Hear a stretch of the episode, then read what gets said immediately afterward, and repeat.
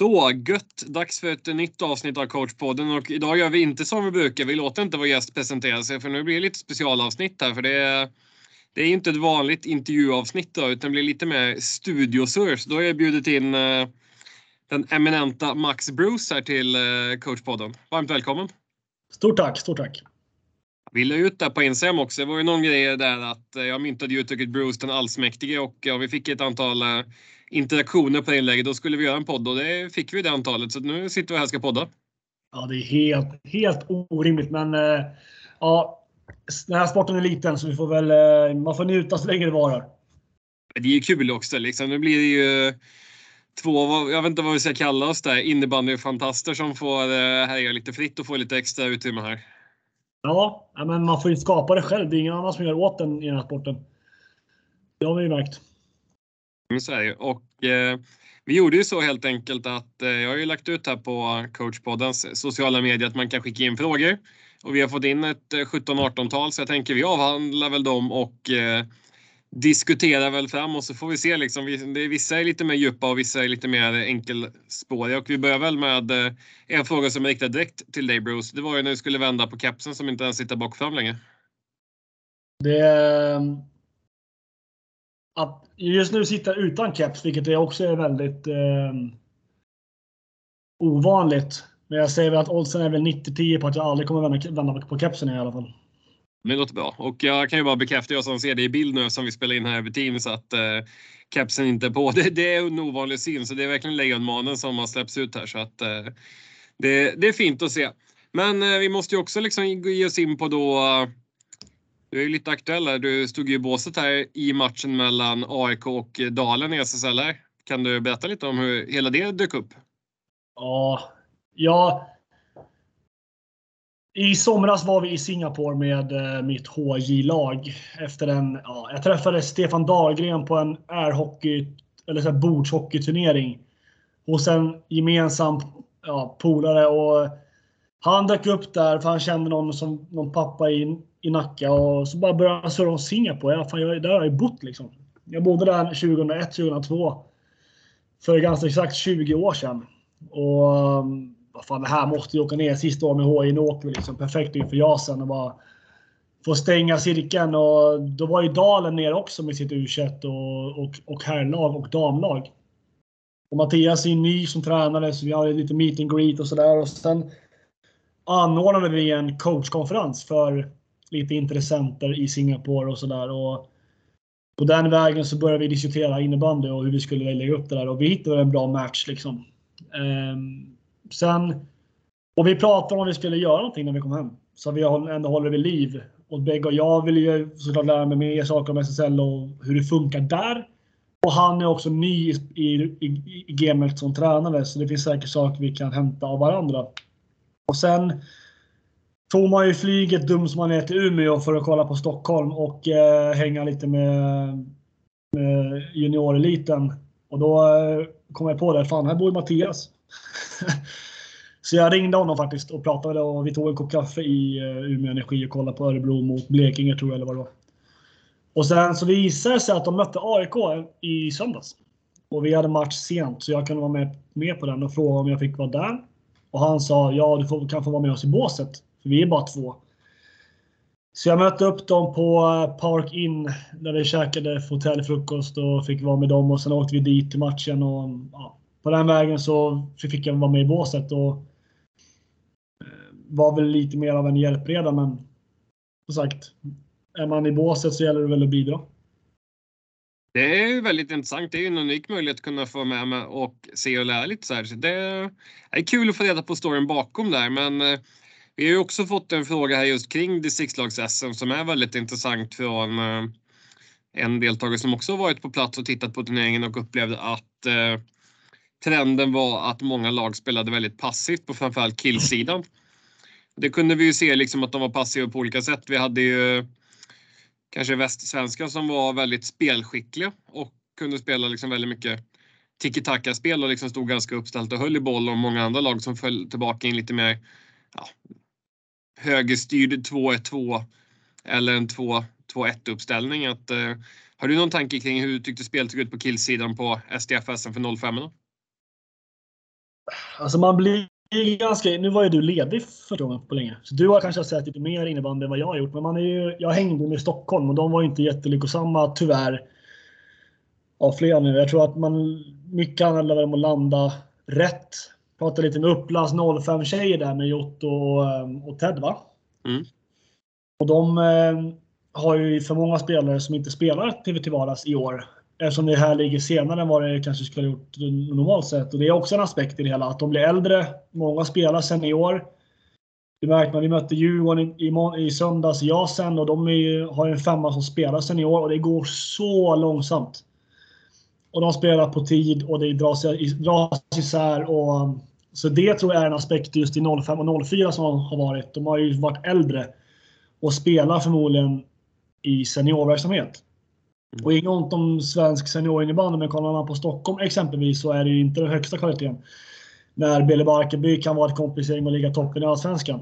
Eh, och Djurgården då som ligger om och ligger tok sist. Som kontrast då.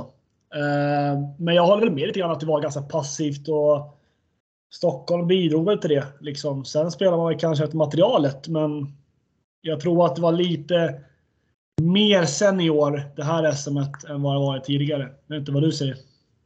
Nej, men alltså det, det, det, är intressant för det blir väl det just det att eh, många spelar lite mer efter förutsättningar och eh, man kände det att eh, man valde att kliva lite lägre hem och det är ju på gott och ont liksom. Det är ju bra att man ska ha en gameplan och tänka utifrån den att hur vinner vi liksom den här matchen om vi nu ska möta ett väldigt spelskickligt lag till exempel, vilket kan vara ett skäl till att man väljer att backa hem och stå lite lägre. Men ja, jag var inte, jag var inte jätte liksom, imponerad utifrån den aspekten om man jämför med liksom det vi såg på U19-landslagen nu när man försöker spela lite mer 1-2-2 upp och pressa för att skapa högt tryck, mycket tempo liksom och så. Utifrån den aspekten att om det är den vägen vi ska ta liksom, så var ju det här SMet inte jättelyckat. Nej, och kollar man på Stockholm då så um, tog det ju Stockholms tjejer ett halvår att sätta deras pressspel. Eh, som var lyckosamt. Nu missade jag ju tyvärr semifinalen för jag åkte hem och behövde jobba men eh, vända 3-0 till 3-3 mot ett Småland med en hyfsat stark stab. Med Frallan och Edvardsson och Jakob där. Men med Mia Markström och några till som ändå har hyfsat spets. Får man ändå se som godkänt eh, och ta ett silver. Men de tycker jag spelar mycket mer modigt och mycket mer taktiskt kunnigt än vad våra killar gjorde. Och mycket tror jag hänger på att ja, vad står man för som ledare och sådär. Um, men jag tror att det pendlar ju. Det var extremt mycket snack om 1 och 2 press och full plan och man-man och sen har det gått tillbaka lite grann för vi har inte vunnit några medaljer på det. Och sen just i vårt fall med Stockholm så vet vi att folk kommer ställa bussen mot oss oftare än vad de kommer pressa oss. Den dagen de pressar oss så brukar vi kunna hantera det ganska bra. Men eh, så man blir lite färgad av att se mycket Stockholm, men ehm, lite för mycket taktik för underhållningens skull. 2-1 mot Västsvenska i kvarten, ja. Vi gjorde vad vi kunde. Sen var det 2-1 i Skåne liksom, eller alltså vet, i placeringsmatchen. Och Skåne var också superhype superhypat skulle vinna och skulle vara favoriter. Och det blir 2-1 för att bägge, bägge lagen ställer bussen. Men det gäller att vinna och det handlar om att vinna i ett SM. Och det är den här diskussionen som man alltid har. Liksom. Utveckling kontra vinna. Liksom. Exakt. Nej, och det är ju också liksom någonting man måste fundera på väldigt tydligt. Liksom att vad vi också gör i våra junior och seniorlag. Mm. Det är ju lurigt om vi får upp liksom unga spelare och skolar in dem i den här statiska stillastående innebandyn. För det, jag tror inte att det är rätt väg att gå. Liksom, utan ska vi fortsätta växa som sport och liksom höja vår attraktionskraft. För det ska ju någonstans också, liksom, det ska ju inte bara vara kul att spela innebandy utan det är viktigt att det blir liksom en, en, jag vet inte om man ska kalla det produkt här, men det är kanske det man ska göra just för att få en lite mer yrkesmässig, men en produkt som tilltalar även en publik. Alltså man kan ju bara jämföra med handbollen och basketen liksom att det blir ju liksom brutalt mycket mål för pengarna jämfört med många andra sporter. Fotbollen är ju liksom låg, låg ekonomisk om man räknar mål per betald krona på biljett. Liksom. Men den är väl så stark i sig så att det är väl ditåt vi måste titta, liksom, att skapa roliga och intensiva matcher. Ja, och sen eh, bara en parentes. Vi kollade på, vi hade Halland i vår grupp med Lindblom där som coach. Deras powerplay var ju bland det bättre jag har sett. Liksom. Så att någonstans så hade de bara varit lite mer lyckosamma i sitt sammanfattningsspel så hade de varit för förbi oss och eh, förmodligen varit längre fram. För det PP är inte att leka med. Jag satt med Westman där, min eminenta Stockholms general och kollade på Scouter Dalarna som vi skulle möta. Och bara så att shit, Hallas PP är ju liksom bland det bättre vi har sett. Liksom. Så mycket hot, så mycket liksom, mod och alltså, ja, riktigt, riktigt bra. Och då är ändå en defensiv back Lindblom som är ansvarig för laget. Men deras alltså sammanfattningsspel de gjorde för lite mål, 5-5. Det är så här, de spelar bra men de gjorde inga mål. Men de hade bra PP. Så någonstans behöver du få ihop den där helheten. Att göra ditt mål i PP, kanske göra något mål i box, men framförallt inte släppa in någonting i boxen. För att kunna spela det spelet du vill. Eller så måste du ha ett jäkligt offensivt spel och faktiskt ha målskyttar som gör dina mål. Men eh, alltså det är lite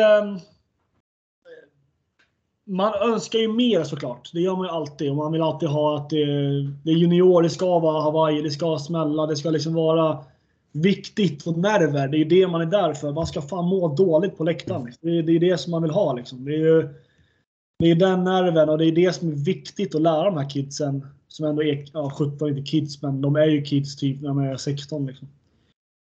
Um, och man har ju alltid den här diskussionen med de som ledsnar efter man kommer hem och de inte får spela och sådär. Där måste vi ledare vara mycket bättre i vårt arbete med att förbereda våra ungdomar. Ehm, att, och sen hitta balans mellan att optimera och att faktiskt spela en bra innebandy. Nästa fråga vi har fått in här, det är ju liksom lite på det temat här med eh, du var inne på början när du pratade om att eh, du fick vara med i båset i Dalen där mot eh, AIK. Men det är ju bästa tipsen vi har för unga ledare för hur man ska kunna utvecklas. Och det är väl en klassiker att eh, se och lära av duktiga ledare. Det här, hade jag, det här pratade vi om för två år sedan, det vet jag i mitt avsnitt. Eh, under pandemiåret när vi satt på, jag var först på Teams då. Eh, och där pratade jag jättemycket med mina ledare hemma att just man måste någonstans orka vara nyfiken såklart. Alltså det är vi som är äldre har alltid något att lära ut och vi som är gamla har alltid något att lära oss. Och det är inte så lätt att bara säga var nyfiken för det måste kännas rätt och man måste våga ställa frågor och titta men man måste ju först hitta sig själv tror jag. Alltså så här, jag har hittat mitt ledarskap som är ganska genuint. Och jag har väl varit ganska lyckosam med det. Eh, och kanske gjort lite avkall på matchcoachning och sådana där grejer. För att på den nivån är inte jag till vardags mer än, än jag i år. Men framförallt att hitta sig själv och jobba med sitt ledarskap. Att få folk att må bra och vilja prestera och vilja vara där framförallt. Eh, och sen tror jag att det är viktigt att hitta folk man kan bolla med. Nu har jag Mattias Hall i Dalen liksom, bara för att det dök upp i somras. Men har man haft hur många som helst i sin egen förening eller utanför föreningen eller behöver inte ens vara idrottsmänniskor, men någon, några som antingen är sjukt duktiga retoriskt eller sjukt duktiga på någonting. Så ledarskapet blir ju viktigare och viktigare. Det vet jag att jag pratar om eh, på det avsnittet förra gången att det, du kan inte vara Alltså inget ont om eh, Bruno, Brottman och Sippele och vad heter de, Gustafsson som har varit med och kört nu i hundra år. Men när det kommer upp unga spelare, det, det klickar inte. Det märks ganska hårt. Kolla på Max Gustafsson i Åstedt. Liksom. Någonstans man ska hitta en, en ung tränare. Eller, eller Kalmarsund har väl han Viktor Gustafsson, va? Du vet han? Som är unga liksom. Och det är nästan med unga spelare. Någonstans tror jag att det ledarskapet är oftast mer naturligt hos oss som är yngre. Och att eh, man måste kunna anpassa sig till, till dagens samhälle. För det är så jäkla mycket annat idag som spelar in. Men eh, absolut att vara nyfiken och hitta sig själv i sitt ledarskap tror jag är extremt viktigt om man vill, vill, vill, vill jobba som det. Jag måste dock eh, bara sticka in en liten eh, eh fotot fotnot och säga att jag tycker att eh, där måste jag faktiskt ta Bruno i försvar. Eh, denna Botkyrka ballong där men eh, det är ganska kul för vi har ju umgåtts ganska mycket i samband med innebandy-VM och eh, det är nog faktiskt, måste jag säga, en av de mest nyfikna och öppensinnade innebandytränare jag stött på. För många är, för det är det jag tänkte fylla på med, det är också den här att du har en ödmjukhet inför kanske också gruppens tankar eller liksom din ledarstab. Och där tycker jag ju Bruno är brutalt vass. Att liksom, den här nyfikenheten på liksom vad funkar på den här gruppen och vad funkar för liksom de här ledarkollegorna och liksom vilken roll tar jag utifrån det. Liksom. För det är också någonting just det här att man inte blir det är inte jag som står och ska säga hur laget ska spela utan att man har ödmjukhet inför att vi ska göra det tillsammans. Eh, och det som funkar på det här laget behöver ju inte funka på nästa. Utan många kommer in med sån färdig gamebook och bara så här ska vi spela innebandy för jag har knäckt koden att eh, så här spelas, spelas bästa spelet. Det ska vara 2-1-2 med högerstyrning, punkt slut och sen så ska vi ha pointuppställning i powerplay och sånt där. Det, det, det, funkar ju inte så utan det är ju precis det som du är inne på också. Att man måste ju liksom nyfikenhet på vad funkar för den här unika gruppen. Ja, och som sagt, ingen skugga ska falla över de äldre. Liksom. Men nu hade vi, jag och Leif Sippele i, i Nacka här. Liksom, och får ändå följa honom bakom kulisserna. Så inser man ju också att han kan sin grej, men frågan är hur, hur verklighetsanpassat det är. Liksom. Du vet, du kommer in med en säkert jättefina textrader liksom, i en bok med med bilder och grejer hur man spelar innebandy. Jättefint. Alltså jag säger inte att de inte kan sin innebandy. Men det blir också fel när du har en grupp som är 20-22 år gamla. Liksom. Eh, sen kanske det är en, en kombination såklart. Alltså någonstans måste man ju ha det, den kunskapen också. Att ta fram saker som man har gjort på sin erfarenhet. Erfarenhet är också viktigt att ta med sig och, och bygga. Eh, Bruno skulle bara behöva klippa sig, var, var det någon som sa till mig. Och jag bara, jo tack. ja, det, jag tänkte säga det, det, det är nog två om i så fall. han slår mig ganska rejält i hålning, men han har också varit med länge och vet hur, vad som krävs att vinna. Och det är så här, när man vann på hans tid, det går inte att vinna så idag. Och där, om är han ödmjuk och öppen för det, så är det därför han är kvar och ändå lyckosam. Liksom. Så någonstans, ödmjukheten absolut. Och man ska alltid bygga sig så här, tycker jag i alla fall, hur vill du ha det? Och sen får man ju anpassa sig därifrån. Vad har du för spelartrupp? Kolla på mitt lag idag. Jag hade en diskussion med Mårten Engström här som är en nörd utan dess like. Bara, fan. För mina spelare spelar med B-laget han spelar och han ringer mig ganska ofta liksom. Om just det här med hur spelare är fostrade och skolade. Liksom. Fan Bruce, jag trodde fan dina spelare var mer skolade alltså. Jo, men ja, min, min playbook är, är likadan liksom. Vi ska vara lösenorienterade, bla bla, men jag har ju spelare som är juniorer och som har, som har egenskaper som de får ut på juniorspel. Och man får inte vara rädd heller att göra folk bra på det de är bra på och kanske då ta bort lite från sin playbook om man nu har en sån extremt tydlig, vilket man har, men du måste kunna anpassa den precis som du säger. Och sen anpassa ditt ledarskap efter sin situation. Liksom. Eh, vissa människor behöver ha raka rör och vissa människor behöver ha mycket medhårsklappning. Liksom. Eh, och där är också en balansgång. Jag tror det var Perre Mårts som sa det för några år sedan, eller när han var i JVM, va? Småkronorna. Det här med att alla ska behandlas likadant. Det köpte inte han, jag kan tycka att han har rätt i det. Liksom. Du måste ju behandla folk ja, alltså inte helt olika, men någonstans behöver du hantera människor olika och det är väl det som är viktigt. Och vissa mm. människor mår bra av extrem struktur och vissa människor behöver man ha lite så här flex med för att det är problem på annat håll. Och det är väl modernt om man får säga det så. Då. Det kan man egentligen bryta ner också till en eh, matchgenomgång eller paussnack. Att det är ju väldigt sällan som hela laget behöver ha samma feedback i en periodpaus. Men ändå samlar vi alla i, en, i ett sarghörn eller ett omklädningsrum och så skäller vi på hela laget eller hyllar hela laget på en gång. Medan i verkligheten kan det ju vara så att, nu använder jag uttrycket första, andra och tredje femman då bara för att det ska bli tydligt där, men ser att första femman kanske behöver komma upp ännu högre i sitt pressspel och kanske vara lite rakare på mål. Andra femman, de, har, de behöver liksom sätta försvaret och liksom dubblingarna i ficka och tredje femman kanske går eh, hur bra som helst och förtjänar bara att få hyllas och liksom en stor jäkla Bamse-kram och en klapp på ryggen. Liksom. Så att, det är ju intressant det här med liksom, det, för det, det är ju samma sak, ja, matchgenomgång, samma princip. Det är ju extremt sällan samma formationer behöver, eller olika formationer behöver samma feedback. Ja, och det är en liten fotnot där. En så här kul anekdot. Jag har en spelare, min kapten. Eller jag har tre kaptener och så en av dem är... Ja, de är lite roliga mina killar. Men vi gjorde ett test om det var med ledarskap eller så här, om, hur, om det är A, B eller C-barn. Alltså i hur du vill ta i sessionen. Han kommer inte med jämt och bara, men jag är ett C-barn, jag måste se liksom. Han vill ställa sig sist och titta. Ja, så kommer jag, jag du ser ett C-barn, det vet du. Ja, men ställ dig och kolla liksom. Det är så här, och bara en sån sak. Vissa vill ju faktiskt göra, vissa vill se, vissa vill höra. Och um, man måste verkligen vara flexibel själv där liksom och kunna hantera mm. saker. Det kan jag bara fylla på mig själv att jag brukar kalla det mig själv att jag är övningsblind. Jag har jättesvårt att se på en coachtavla liksom att någon ritar upp en övning och liksom bara nej, det klickar inte. Utan eh, får stå och titta på sidan någon, eh, några sekunder så är det ofta så här bara klick, ja men nu funkar det. Så att, eh, det är ändå intressant att man var tränare liksom i åtta år men är övningsblind för andras eh, grejer. Ja, och så står man själv där och ritar bågar, pilar och kryssningar och det är så skönt när det kommer en tränarkollega ibland och visar att ah, jag tänkte köra den här övningen så ritar de upp något och man bara ja, ja, det blir skitbra. Jag fattar inte ett jota, men eh, det känns som att du har stenkoll så att eh, då, då backar jag till 100 Ja, man känner sig dum då alltså. Ja, men det, det ska vi alla göra vissa tillfällen här.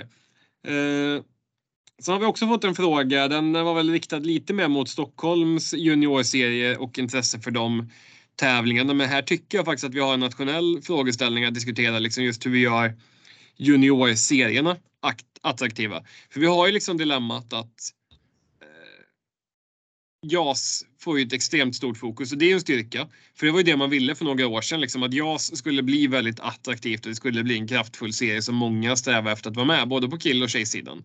Det är liksom, men sen är ju dilemmat nu liksom att hur ska vi jobba liksom runt? För nu blir det ju liksom att många lag kanske saknar brist på serier att anmäla sig till och hoppa på jasen lite för tidigt och så kanske det blir många matcher där siffrorna blir lite för stora eller vad vet jag. Men då tappar man ju också det här attraktionskraften. Man vill ju ha jämna och roliga matcher. Ja, vi kan ju ta eh, samma parentes i Norrbotten och Blekinge och Gotland. Det är typ deras enda chans att få möta spelare som inte är de själva. Och få möta ett lag som Gästrikland. Bara shit, det här är ju en bra fight för dem. För, för Stockholm är det så här, i Gästrikland ska man ju ställa av liksom med fel vinkel är väl folks mentala bild liksom. Nu är de bättre än vad man tror, men du förstår min tanke. Det är samma sak i STFS. Varför är Norrbotten med och torskar med 27-2 på två matcher? Liksom? Jo, för att det är deras enda chans att få spela mot spelare som är bra. Och det är ju samma sak i Stockholm. När vi har två Stockholmsserier på JAS på killsidan. En, en knappt på tjejsidan, ja, två, en och en halv kanske på tjejsidan. Men Stockholm, eh, alltså det största felet är att man C-anpassade HI-verksamheten eller HID-verksamheten. Jag har dålig koll om det är så i hela Sverige, men i Stockholm gjorde man ju så i alla fall. Huddinge drog väl den eh, längst för att man skulle göra JAS ännu mer attraktivt. Liksom. Så nu har vi inte ens upp och nedflyttning längre i, i, i, junior. Och det ställer ju saker på sin spets för mitt plan nästa år som är för gamla för JAS. Tre stycken ska göra lumpen. Tre kanske går upp till här laget. Men jag har jag 20 spelare kvar. Hur ska jag kunna motivera dem att spela ett år till? När B-laget kanske har en träning i veckan. Om inte du har en tävling och slutspel i H1. Eller om du vinner en HJ2 och får ett slutspel. Där är jag, jag förstår inte beslutet. Um, och jag var ju inte där då när det här togs beslut på. För då coachade jag 01 eller 00 och 04 då liksom. Och, men nu är det tyvärr en, en det har ju gått i stick i stäv liksom med allt vad man vill ha. Men nu har Djurgården lagt motion, så nu är jag väl på, på snurr igen och tyvärr missade jag det, den konferensen. Men nu är jag väl på gång att det ska göras om igen. Och det pratas om att JASen ska bli någon kval upp till JASen. Och så här, ja, jag förstår tanken, men samtidigt så här. Då är risken att urholka allt istället i dina föreningar om du inte kan kvala in dig för att du ligger i fel serie. Mm. Och där känner jag att, ja okej, okay, jag förstår tanken. Jag kan dock inte se att det är så jävla bra att kvala heller. För vi är ett jätteduktigt 08-lag som inte får spela junior så måste vi börja om varje år istället för att ha ett JAS-lag som vi kan bygga på. Ehm, um, Sen tycker jag man ska kunna åka ur en serie också. Det tycker jag är helt rimligt på junior. Så att, ehm, ja. Men jag gillade ju också, en grej som du är inne på som är superviktig, det är ju det här att man deltar på tävlingsmöten och konferenser och sånt där.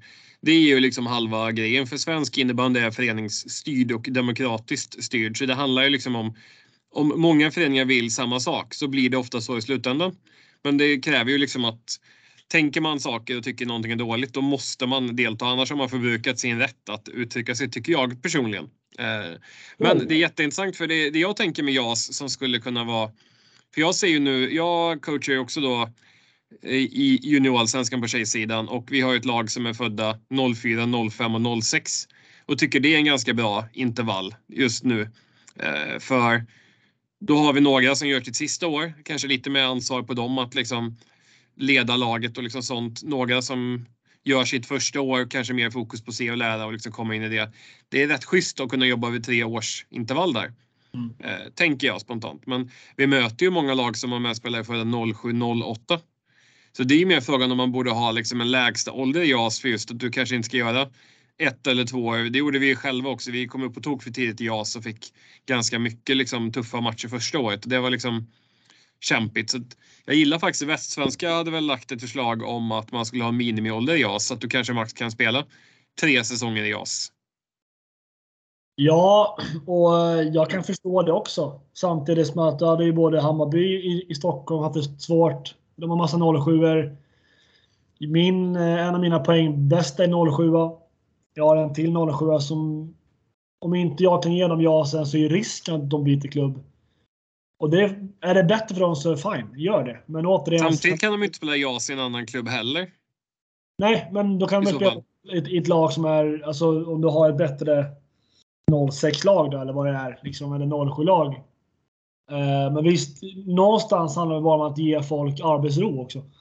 Jaha. Ja, det är du faktiskt inne på någonting jätte, jättebra. Nu, nu, jag blev så taggad på den här frågan så jag bara högg den på studs här. Men det tyckte jag var väldigt intressant när vi har haft Tjeckien här på Eh, våra VM och landslagsarrangemang här.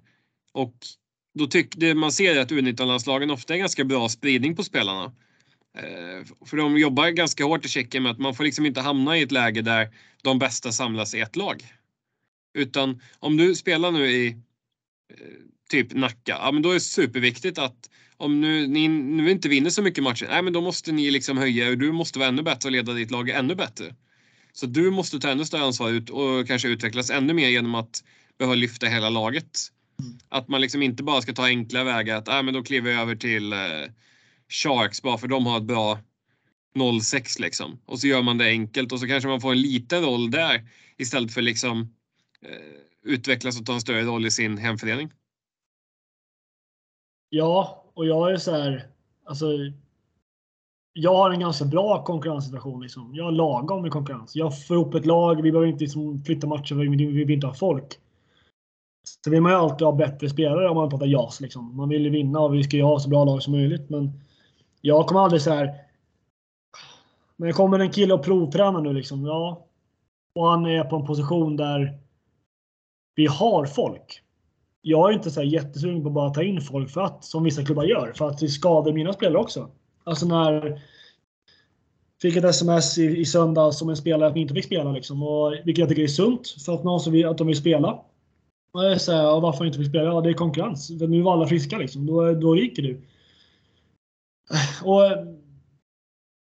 jag, jag vill kunna ge folk arbetsro och alltså så här, jobba klart och utvecklas där man, där man är. Och, det är så viktigt att vi gör verksamheterna bättre istället för att du ska jaga den någon annanstans. Sen finns det alltid undantagsfall och ibland är det, är det för bra för din egen miljö eller att du bara måste byta miljö.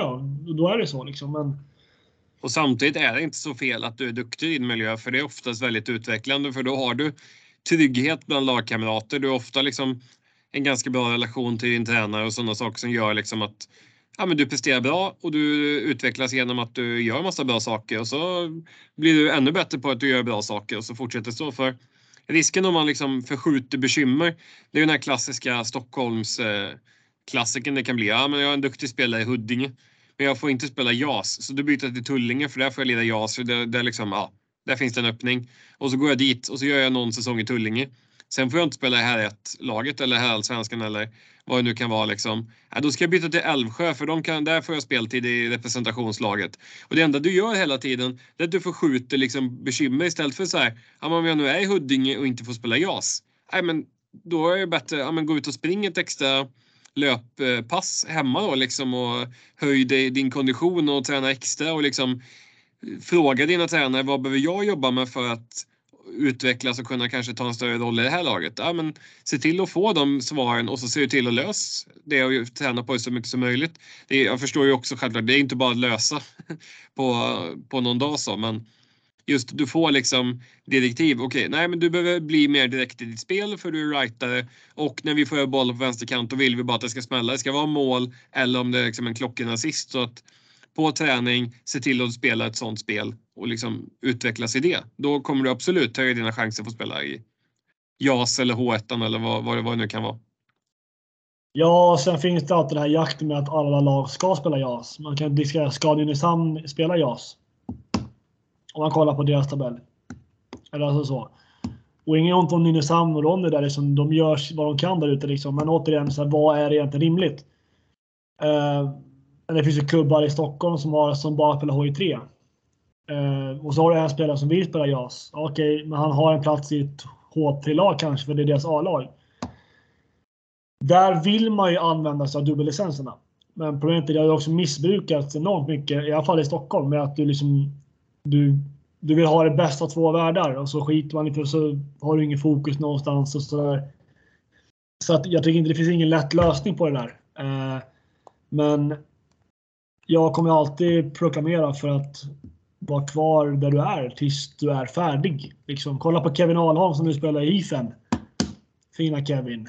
Eh, alltså hur, vet du hur länge vi höll på så här försökte behålla honom liksom, för att vara kvar, starta, alltså bär ett herrlag, vara assisterande kapten i division 2-lag, gör dina poäng och sen kommer samtalet komma och det vart inte allsvenskan, det vart SSL direkt.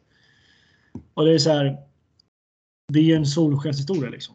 Men han var ju kvar och så, pass länge tills han var så redo och fick samtalet. Då, då drog han. Och han gör väl ändå okej okay från sig idag. Jag tycker han gör det jättebra utifrån att han eh, vi var väl i tvåa i här tvåan där. När han gick upp till... Exakt, när han gick till er så ja. vann vi H2. Precis. Exakt.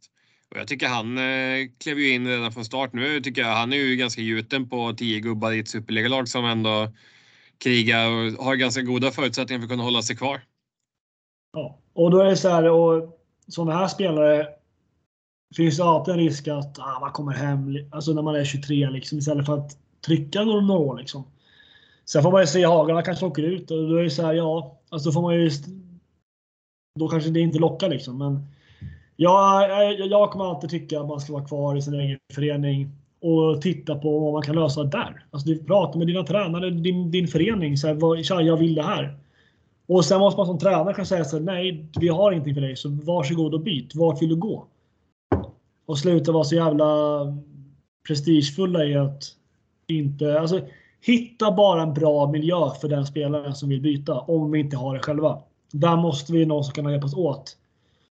Och är det så att jag som är extremt viktig, ja då får man väl hitta den lösningen. Då.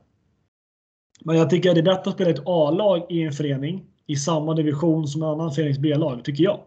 För A-lagen har mer fokus på sig, har fått bättre träningstider och bättre förutsättningar. Så det leder ju oss in på, vi har ju fått två stycken ytterligare frågor som jag vill lyfta i, när vi ändå är inne här. Det ena är ju då liksom det här om man skulle, vi har ju varit inne lite på det här med JAS, om man skulle ha någon form av kval innan. Det var väl du försiktigt negativ till va? Ja, för jag har inte satt mig in i det, så här, men jag kan ju se fara med det som förening. Att, för då blir varje viktigt, alltså, då ska vi satsa på att vinna för att hålla oss kvar. Och hur driver man utvecklingen då om du har en kull som är lite svagare? Så ja, försiktigt negativ är helt rätt. Mm. Jag är väl också inne på det, för jag tycker det är rätt kul att skulle du låsa JASen till liksom att det bara är typ som i hockey, liksom, det är bara SHL-klubbarna som får spela J20 Superelit. Liksom. Ja, då begränsar du liksom bredden ganska mycket också.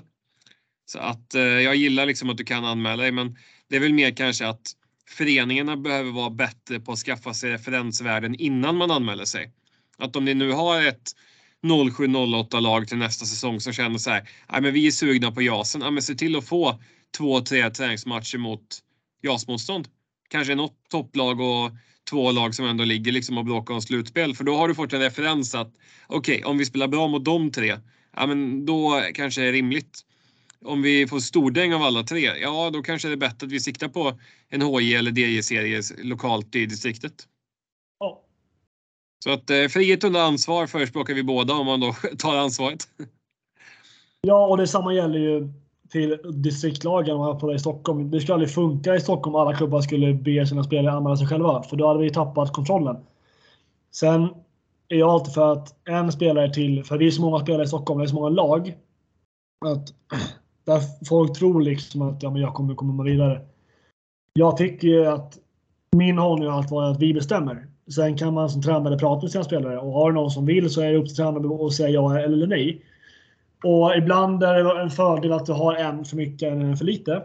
Men hade vi haft systemet i Stockholm att alla klubbar bara så här ber exempel anmäler själva.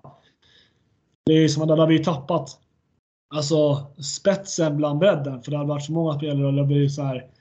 Så det, ja, frihet under ansvar absolut. Och bra lag ska premieras. Men framförallt måste det finnas en rimlighet i att kunna tävla också.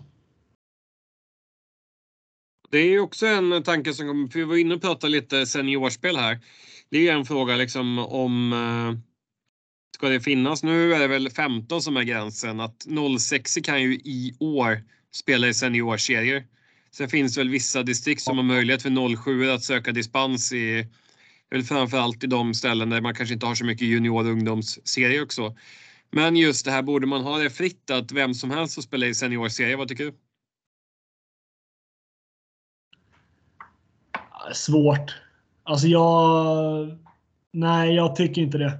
Jag tycker att det ska vara rätt så. Återigen, det här jäktandet och stressen med att det, det, måste ju någonstans räcka med att träna om du är 14 bast och svinduktig. Liksom. Vänta ett år och sen så får du väl vara med på bänken och sen får du göra något byte. Liksom. Är man så jävla duktig att man som 14-åring kan gå in och färdiga ett herrlag och då pratar vi kanske lite högre nivå. Vi kan väl skippa division 4 och 5 då. Vi kan väl skita de brunkarserierna i Stockholm. Liksom.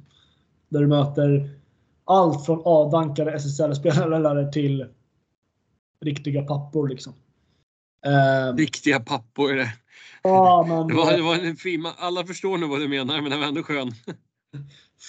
45 år och har gjort det där. Men alltså, de som spelar för att det är jävligt kul liksom. Och har gjort det som de var 30 liksom. Men vilket gör att skaderisken kan vara ganska hög om du möter en, kill, en, en gubbe som väger 100 plus och inte kan stanna.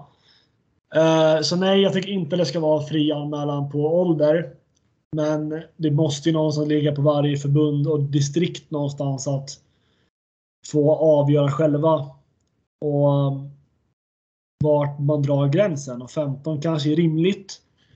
Men återigen, då har Bayerns 0607 som är i en förening som bara har ett eller fyra ja, de kanske skulle må bra av att spela H1 men inte får göra det. För mig. alltså det, det kommer alltid finnas kryphål och saker som man vill luckra på. Men... Mm. Men i grund och botten, jag håller med. Jag tycker också det är bra att det finns liksom en gräns. Att, och det är egentligen kopplat till att eh, det du var inne på tidigare med arbetsro. Att bara för att du, okej, okay, nu går jag bra här i min ungdomsserie och har gjort tre matcher i rad där jag har varit dominant. Liksom. Ja, men det är väl perfekt liksom. Få en hel säsong du är dominant och gör bra saker. Du behöver inte alltid liksom ta dig vidare liksom och, eh, på så kort tidsintervall utan kanske lite arbetsro. Eh, var bra en hel säsong då och fokusera på att höja ditt lag ännu mer och led dina lagkamrater och se till att höja de grejerna. Liksom, att öka ditt passningsspel eller liksom, ja, vad det nu kan vara. Liksom. Så att, jag tycker inte det är så farligt heller att man är duktig i en miljö. Liksom. Du måste inte ta nästa steg direkt utan du kan fortsätta göra bra saker i den miljön och vara dominant och liksom utvecklas av det. Ja, jag håller med. Sen har vi fått eh, en fråga som är ganska intressant tycker jag. Nu vet inte jag hur pass eh, bra koll du har på SSL dam och herr, men då har vi fått en fråga som är riktad specifikt till SSL dam då varför vi inte har någon, eh, eh, ska väl säga parentestecken då, toppmålvakt på damsidan sen Sara Hjorting. Och eh, det kan man väl också säga att vi har ju väldigt duktiga målvakter skulle jag nog säga, men just nu de tre som är i landslaget, ingen av dem spelar väl i något av de två givna topplagen i form av Thorén eller Pixbo. Nu, har vi, nu heter inte vi Wallenstam längre, men det finns bara ett Wallenstam och det är i Nacka. det var ungefär som när Line sa, det finns bara ett Shark, så man bara, ja, själv. Nej, alltså jag har pratat mycket med, med alltså Steffi om det där också. Liksom. Hennes vinst är att hon, hon har att göra. Liksom. Och du pratade om Dahlgren, Nackas målvakt SSL Dam som då var med på EFT senast och stod för landslaget. Hon gjorde väl sin debut i år va? Uh, och mycket handlar om att hon får ju verkligen jobba för det. Alltså i, i Nacka. Dels att vi har en, en trupp som får kriga lite i botten just nu i alla fall. Men hon hamnar i ett läge där hon måste stå på huvudet och tvingas vara bra. Vilket gör att eh, hon får i alla fall eh, synas ordentligt. Och, och det är återigen en arbetsro. Hon har varit i Nacka i många år och faktiskt se på. Och trots att vi har varit en av, vi kom till slutspel i fjol, men innan dess har vi varit under slutspel. Och ändå är hon där och spelar landslaget. Um, det är egentligen samma med Östlund Wisén som eh, bär Sirius så är liksom hur bra som helst där match efter match. Ja, och jag kan tänka mig att det är ganska enkelt ibland att vara målvakt i Pixbo. Liksom. Alltså så, även om vi gör fem mål på Pixbo så är det inte så att hon överskjuts med skott. Uh, och det är också... vad, vad man säger, det är enkelt men svårt för det är också rätt trist att inte få något skott på sig under långa perioder. Absolut. Och vi har den här episka matchen i IFA, Sirius-Nacka 0-1. Ja. Östlund, Östlund Wisén mot Stefan i Dahlbjer och bara så här, ja det här är landslagskeeper. Vi, alltså det är helt, helt så här, vad gör vi liksom? Nej, det är inga mål. För att det, är... det var ju lite så efter matchen att man sa det att eh, det var egentligen inget lag som vann matchen. Det, båda målvakterna vann. Och sen var det nästan synd att det inte slutade 0-0 för båda var så jävla bra så att det var liksom. Ja, jag var ja. dock. Du var nöjd med tre poäng där ja. Alltså, så det var ju sån här, det är ett praktexempel på att återigen spela där du faktiskt mår som bäst. Liksom. Eh, och jag lovar dig, alltså Stefan är absolut bra nog för att spela alltså, högre upp i SSL. Liksom. Men återigen så har hon ju tagit sig till landslaget genom oss liksom, och tack vare att hon har varit i ett lag som har behövt kriga för. Liksom. Eh, men eh, dam-SSL överlag är väl ganska ojämn. Botten är ganska tydlig och toppen är ganska tydlig. Liksom. Det, är, det är nog svårt att ha någon... Jag kan inte säga att alla slår alla på dam-SSL. Det, gör, det händer nog inte. Men på här är det väl lite... Skulle nog nästan säga att alla kan slå alla. Det har ju ändå varit rätt mycket sådana skrällar där. Nu besegrade ju Nacka då terränggruppen i fjol. Det var väl också en sån bevis på att även om inte Nacka låg i botten så var jag väl ändå liksom i ganska ja. långt ner på nedre halvan då när den vinsten kom. Det var en, så här, vi hade jobbat för den segern kan jag säga. Eh, så absolut att folk kastar nu. Åkersberga gick och slog Karlstad med 10-4 borta. Bara, vad hände där? Okej att Karlstad har 10 borta liksom, men det är så här 10-4. Så var det väl Malmö som åkte på pumpen deluxe mot eh, Torén eller vad det var. Alltså så ja, det är sjuka resultat, men kvaliteten spelare för spelare sjunker ganska hårt på alltså, SSL dam under halvan. Du kan ta det från division 1 eller JAS på damsidan och faktiskt spela SSL. Tveksamt om du kan gå den vägen på SSL här.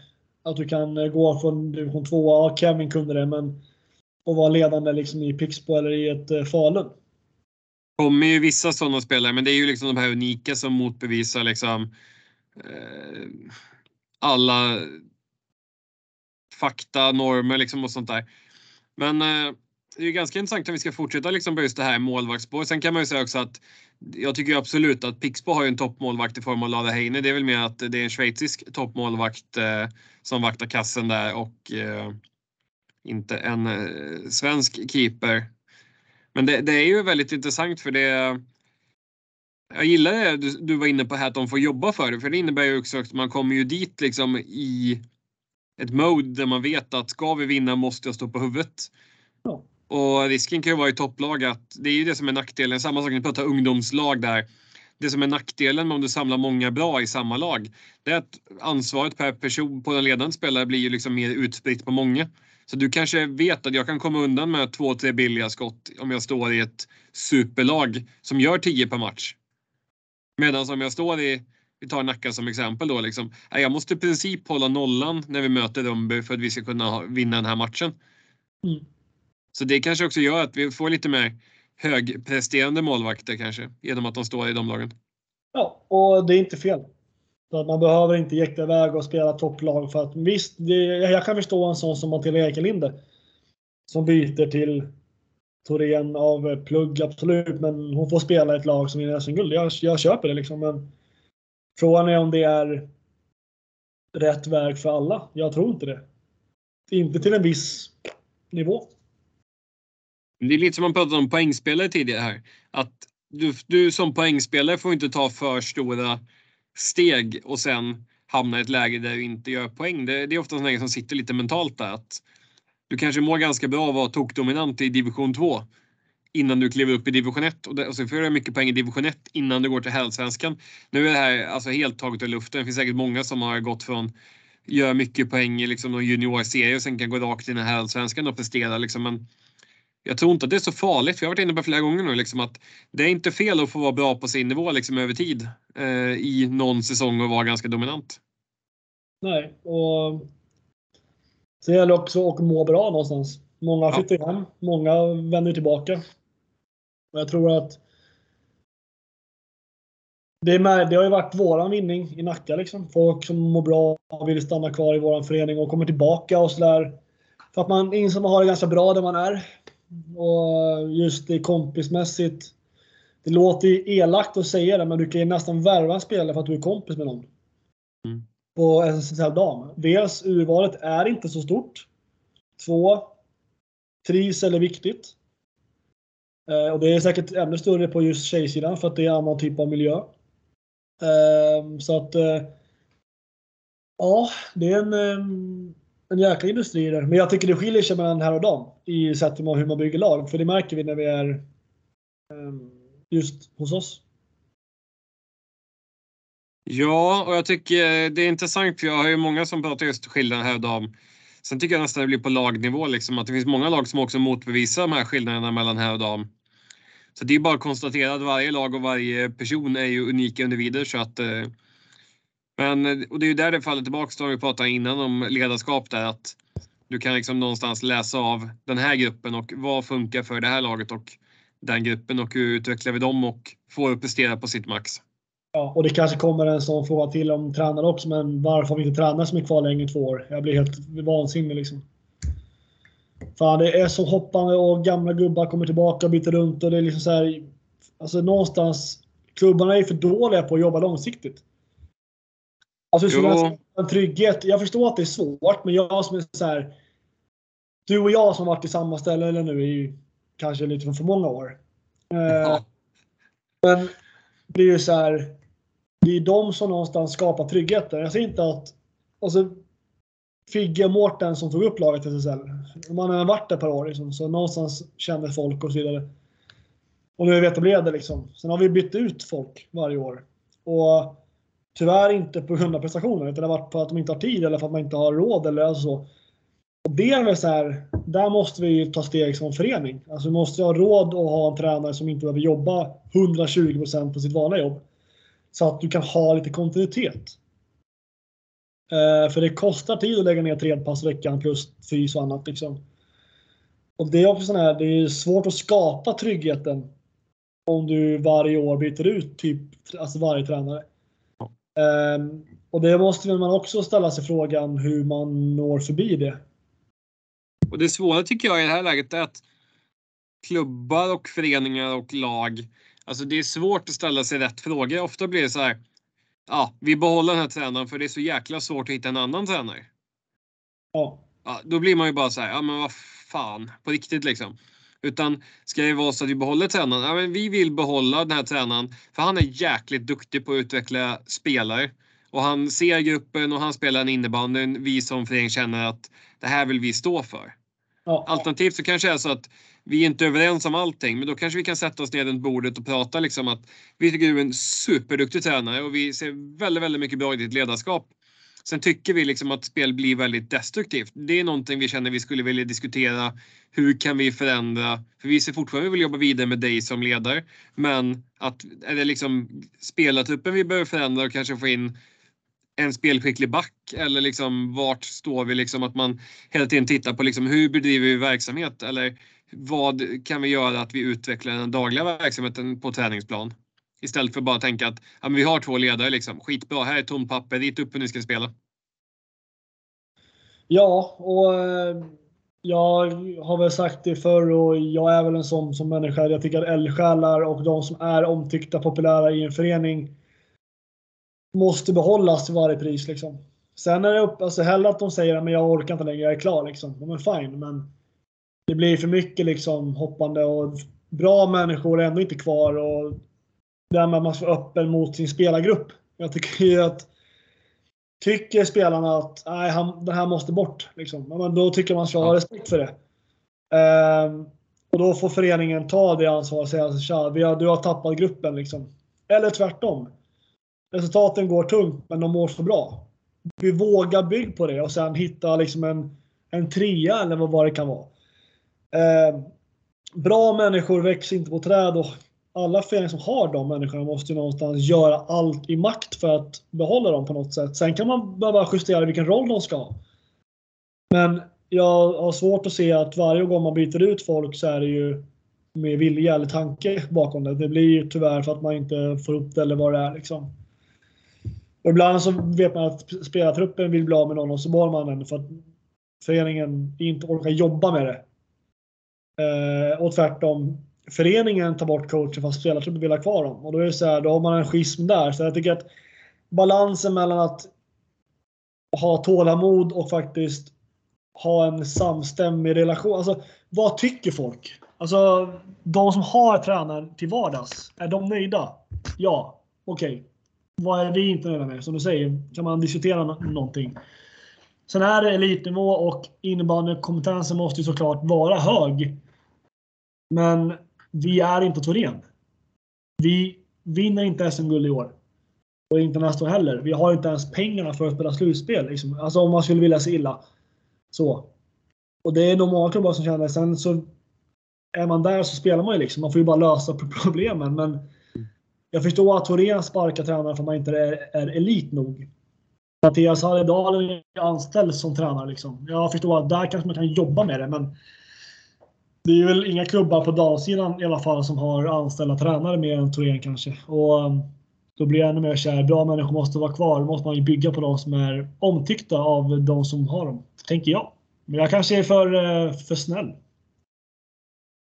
Det blir ju en blandning liksom att du, det är ju definitivt en superfördel att du är brutalt omtyckt och eh, så. Sen behöver man ju fortfarande ha liksom en innebandykompetens. Men det är det, det är det jag tycker är intressant just att kan man titta på liksom verksamheten i stort, att liksom, vilken typ av innebandy vill vi stå för och upplever vi att sportslig ledning och tränarstab och spelartrupp tänker samma sak.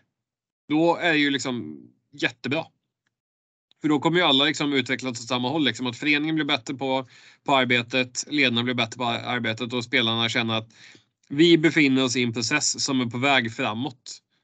Det är ofta det jag kan känna liksom är viktigt, att man hela tiden Sen kan man dopa liksom den här processen ibland att ja men eh, grymt liksom. Nu eh, kände vi liksom att det är någonting som gör att vi måste få in någonting lite extra kick för att se, spelarna ska känna att processen går framåt. Ja, men då kanske det står en ny högtalare liksom, eh, med något jävla inbyggt ljussystem på plats en, från en vecka till en annan. Just bara för att vi hela tiden tar processen framåt.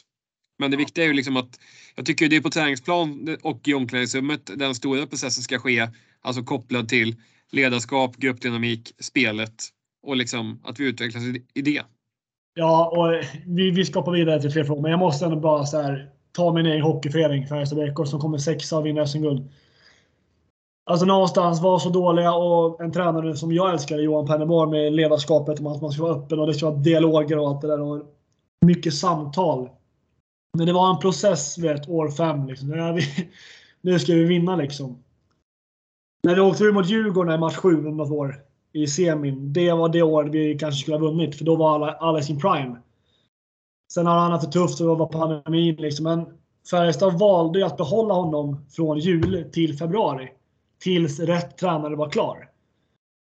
Och Thomas Metellos resten är historia. Han kommer in, vinner match 1, torskar två raka, sen är det SM-guld som gäller. Alltså vi kör över Skellefteå i kvarten. Vi vinner mot Rögle som vann serien och så bara i match 7 bort på Luleå vinner vi bortaplan. Alltså. där har man is i magen. Tills rätt människa dyker upp. Och det är också fascinerande. Så här, många sparkar bara för att det ska hända någonting. Liksom. Så nu och så har man ingen plan. Exakt, och du tar bara in någon och så blir det ändå så här kortsiktiga lösningar. Uh, och vi har en ny trupp i år. Vi ligger ändå i toppen. Liksom. Sen är vi en dipp, men bara ta, om vi tar Nacka nu som ligger under strecket i både SSL och, och H1. Det gäller att man är så här, lite besl- alltså, våga ta beslut såklart. Men ett beslut kan lika gärna vara så här, vi, vi tror på det här. Liksom. Ja. Alltså så att vi ska behålla det. Ja, men det kan vi ta ett annat av dina favoritvärmländska lag.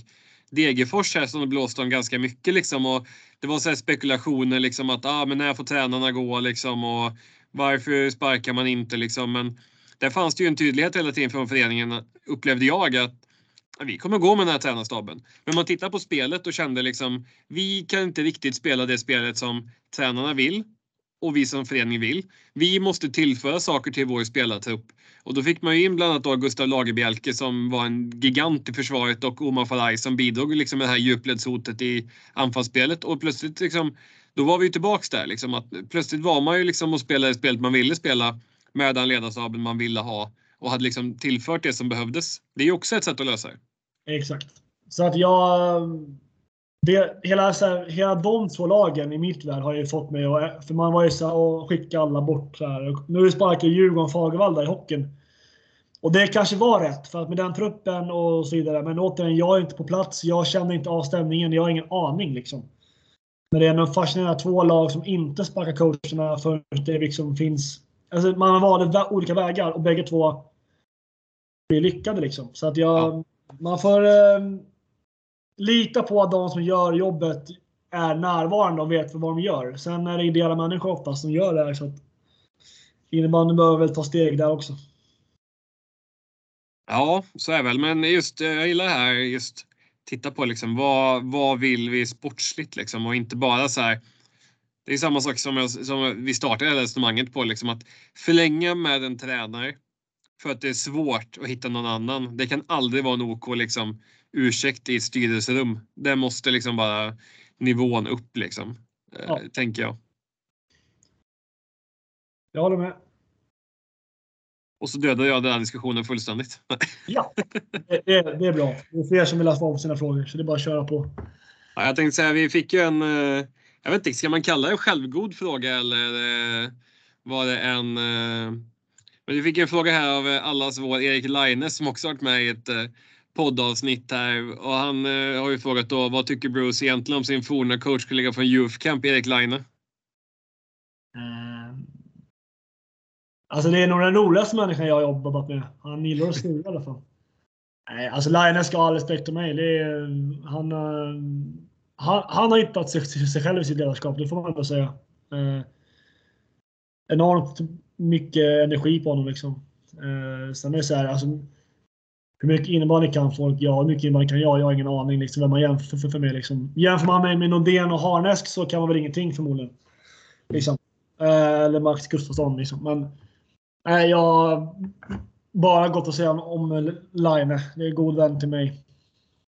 Men mycket är just för den, för vi satt på den här utbildningen på Bosön och ja, vi bara, ska vi köra upp eller? Ja, vi kör. Och så hade vi Magnusson, Oskar Magnusson och Forsman och vi hade väl ett överlägset lag på, på det campen. Så vi hade väl ganska lätt, att, lätt att jobba också. Men det är kul alltså. Line är sån person, man blir ju glad bara man liksom pratar om honom och det, då vet man ju liksom, då har man ju lyckats skapa någonting som är extremt positivt. För härliga människor, som ger energi, det behöver vi mer av. Han jobbar ju också med min farsa så cirkeln är sluten. Vi får se om vi återfinner den här coachduon här någonstans eh, någon gång i framtiden. Det har varit kul att följa. Fan, han, bor på, han bor på Nynäshamn. Det är inte så att han bor nära. Han har ju satt sig själv i ett läge där det är, det är svårt att hitta en klubb till honom. Det är han som ska lyfta Nynäs till nya höjder alltså. Exakt. Ja, nej, men där har vi ditt mission line. Det är Nynäs, eh, det är bara att välja om du vill ha herr eller jaslag. Men eh, det, är, det är ditt uppdrag här så får vi se när Bruce flyttar ut och han slutar. Jag se, jag har ju alla frågor i mobilen så det är inte alltid helt... Eh, helt logiskt här, men vi har varit inne på ganska många av de här frågorna.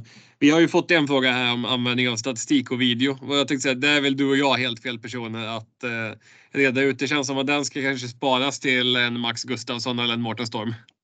Ja, alltså jag gillar videoanalys. Det kan jag sitta och pilla med. Det är, det är bara kul liksom. Eh, men jag, alltså. Just statistik så här, ja det kan vara skönt att ha liksom. Jag tycker det är så tråkigt. Jag orkar inte pilla in det där i datorn. Alltså jag kan få en lista så här av vad vi skjuter på match. Ja men det kan vara bra för att se om man... Hur man lägger... Du skulle behöva ha en... Eh, nu tappar jag namnet på honom här, men hette han eh, Peter Brand i Moneyball? Typ så. Som bara sitter och matar statistik och kan allting utan till och spelares eh, snitt och hur ofta de går till första bas och allt det här. Så men jag tycker, att, alltså, jag tycker att verktygen är bra. Alltså det finns, jag, nu kör jag coach tools, men jag körde XPS förra året. Liksom.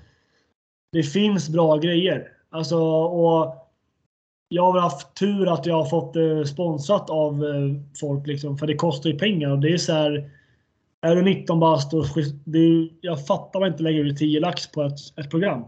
Men sen är det så här, det du köper, då ingår liksom licens alla spelare. Liksom. Och det är så här, hålla på med det med upplägg och träningar. Så här, det krävs lite arbete kring det. Men jag älskar videodelen för det kan vara skönt att få in det i datorn och att det ligger där och sen kan du rita, klippa och hålla på. För, och du kan faktiskt, som idag så att jag klipper ihop alla byten. Bara taggar alla byten liksom. Så du snabbspolar tills man byter typ. Alltså bara hade jag en match, eh, jag hade bett en eh, bekant filma. Så han satte upp sin eh, GoPro-kamera. Det var bara i samma veva som han startade den så råkade han komma åt knappen för zoom. Så han hade zoomat in maximalt så att det enda han filmade var vårt avbytarbås i 60 minuter. Ja, det var ganska intressant på ett sätt. Så kunde man ju se vad man själv gjorde i båset och vad alla spelare gjorde. Liksom. Så man fick lite självreflektion där. Men ja, det kanske inte var optimalt utifrån matchanalys där. Nej, men som bara för att svara på frågan om statistik och video. Det tar ju tid. Nu sitter man och dels ska matchen in i datorn och laddas ner och sen ska den in i programmet och här finns säkert enkla sätt att göra på om man är IT-kunnig. Eh, men och sen ska den läggas in i programmet och konverteras och sen ska du dels kolla på matchen för att få en bild av hur matchen var och sen vill du hitta klipp du ska få ut. Och sen kanske man vill då få ut folks byten. Alltså så här, då ska man göra, alltså du vet, det blir så här. Det tar sin tid. Det tar kanske en hel dag att göra det där liksom. Om man ska göra ordentligt. Eh, men jag tycker att det är ett jättefint komplement och man bör använda det för att se matchen igen som tränare tycker jag är A och O. Eh, bara för att se hur vi faktiskt spelar eller så. Ja. Eh, jag tycker det är ganska bra och du kan använda det till dina spelare. Så nu har jag ändå klippt ut alla byten från matchen i söndags och lagt dem i olika mappar. Och sen har jag lagt att alla kan se alla mappar, men då kan de välja sin egen där de spelar. Eh, för att se ja, vinna två första perioder eller hur, mycket man nu vill spela. Och den, den servicen är värd tycker jag, men då måste spelarna svara upp på det. Annars blir det bara jobb i onödan. Så Men det är återigen det här vi pratar om, att lyssna in sin eh, spelargrupp. Ja, och video är... Jag föredrar video. Jag tycker det är bra. För att du får se det själv och vi kan prata om det som händer på banan för att bygga ett spel. Sen kan man säkert lägga det Beroende på hur nördig man själv är såklart. Men jag tycker att det är ett jättebra verktyg och fler borde använda det. Framförallt filma sina egna matcher. Fan, jag tycker så många lag som inte filmar och bara inte ens tänker på det. Fan, filma, filma, filma. Jag tycker också det är coolt. Det finns ju den här innebandyappen. Den funktionen som finns där att du har ju en liten röd knapp du klickar på varje gång du blir mål. Så klipper den automatiskt ut 10 sekunder före målet och typ 5 sekunder efter. Oh. Vilket gör att du får ju i flödet där på appen när du följer en match kan du få upp målen, alltså ja, målen på film. Och sen i samband med att du avslutar matchen så publiceras typ på 3 sekunder en sammanfattning av hela matchen med highlights. Ja, och... Så att det har ju aldrig varit enklare att filma matcher. kan ju till och med göra i mobilen och få det med ganska bra kvalitet. Ja, och samtidigt så handlar det om att det kan du göra nästan överallt.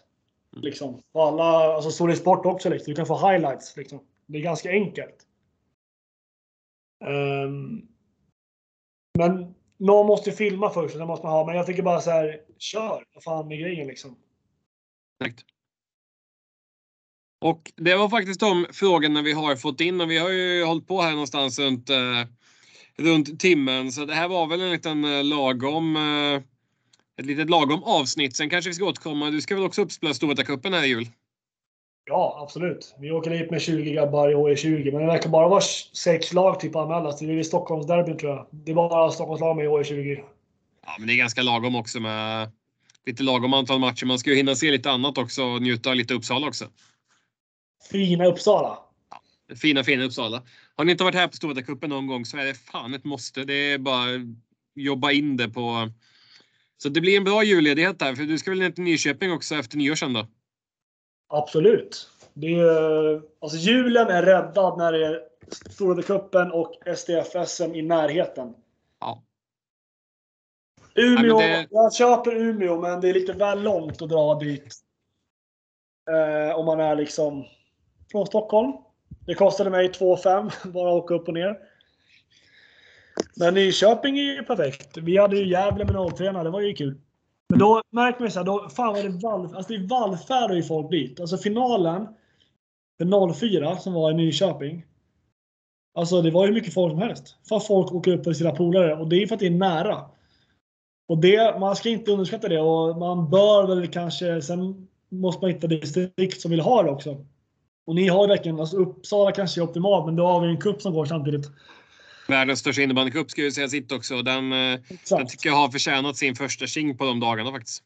Så är det. Och, och ni behöver inte ha fler. Ni har ju fan alla evenemang. Finkampen och innebandyfesten och allt det där. Men Umeå eller Malmö kanske är lite väl åt ytterligheterna. Liksom. Man behöver kanske hitta centralt i Sverige. Sundsvall, Västerås, Stockholm området, alltså däromkring. Örebro, Karlstad eh, och Växjö kanske i gränsfall. Men det bör ju inte vara omöjligt att ta sig dit. Liksom. För att få maximalt och sen gärna lite större stad än Nyköping för alla hotell är ju slut. Men det är svårt, det är önskelista. Men det är, ja, julen är räddad. Storvretacupen och STF-SM. Det är en perfekt avslutning på detta lilla ljug, ljugabänkavsnitt här. Så att, eh, stort tack Bruce för att du tagit tid att eh, medverka i ännu ett eh, avsnitt av Coachpodden. Eh, tack för inbjudan och intresse kring det här. Det är ju fantastiskt roligt. Kul med alla frågor också. Det är, mm, jag hoppas att folk ändå får svar på de här avsnitten när man skickar in frågor. Och som sagt, alltså, innebandyvärlden är så liten och jag tror att många av de här som skriver vet nog vilka vi är och eh, har nog sett både, både dig och mig och de som har varit med i den här podden. Och har det varit... Vi har ju vår största supporter här, Erik Laine, som stått för hälften av frågan tänkte jag säga, men eh, det är han värd. Ja, och, och sen har det varit ja, två, ett och ett halvt år utan några evenemang alls. Så nu är allting igång igen, vilket märks på intresset och sådär. Så att jag hoppas ändå att man kan bygga lite förtroende till folk och att de som har frågor och känner igen oss, att man kan att folk ändå vågar men ser ni oss i Uppsala, kom fram till oss och prata innebandy. Liksom. Det är inga konstigheter. Och framförallt yngre människor som vill veta saker. Kom fram och fråga. Liksom. Det, det bästa man kan göra är faktiskt att uh, man ska ta reda på saker. Det sämsta man kan göra är att undra saker och inte göra något åt det. Ja, och som sagt, både du och jag finns på diverse medier och alla som håller på med det här finns på diverse medier. Så det är bara att höra av sig liksom, om man har frågor. Och, eh, på något sätt. Vill man bli ledare, alltså allt. Innebandyn är så pass liten och men växande så att det, och det finns en närhet till alla i den här världen i och med att den är så liten. Så det är kul att det kommer en massa frågor. Jag hoppas bara folk får svar, att folk vågar komma fram och, och liksom, om man tycker saker eller undrar saker, även när man ser oss. Ja, men, eh, perfekt, kloka slutord. Så att, eh, stort tack till alla som har lyssnat på dagens avsnitt.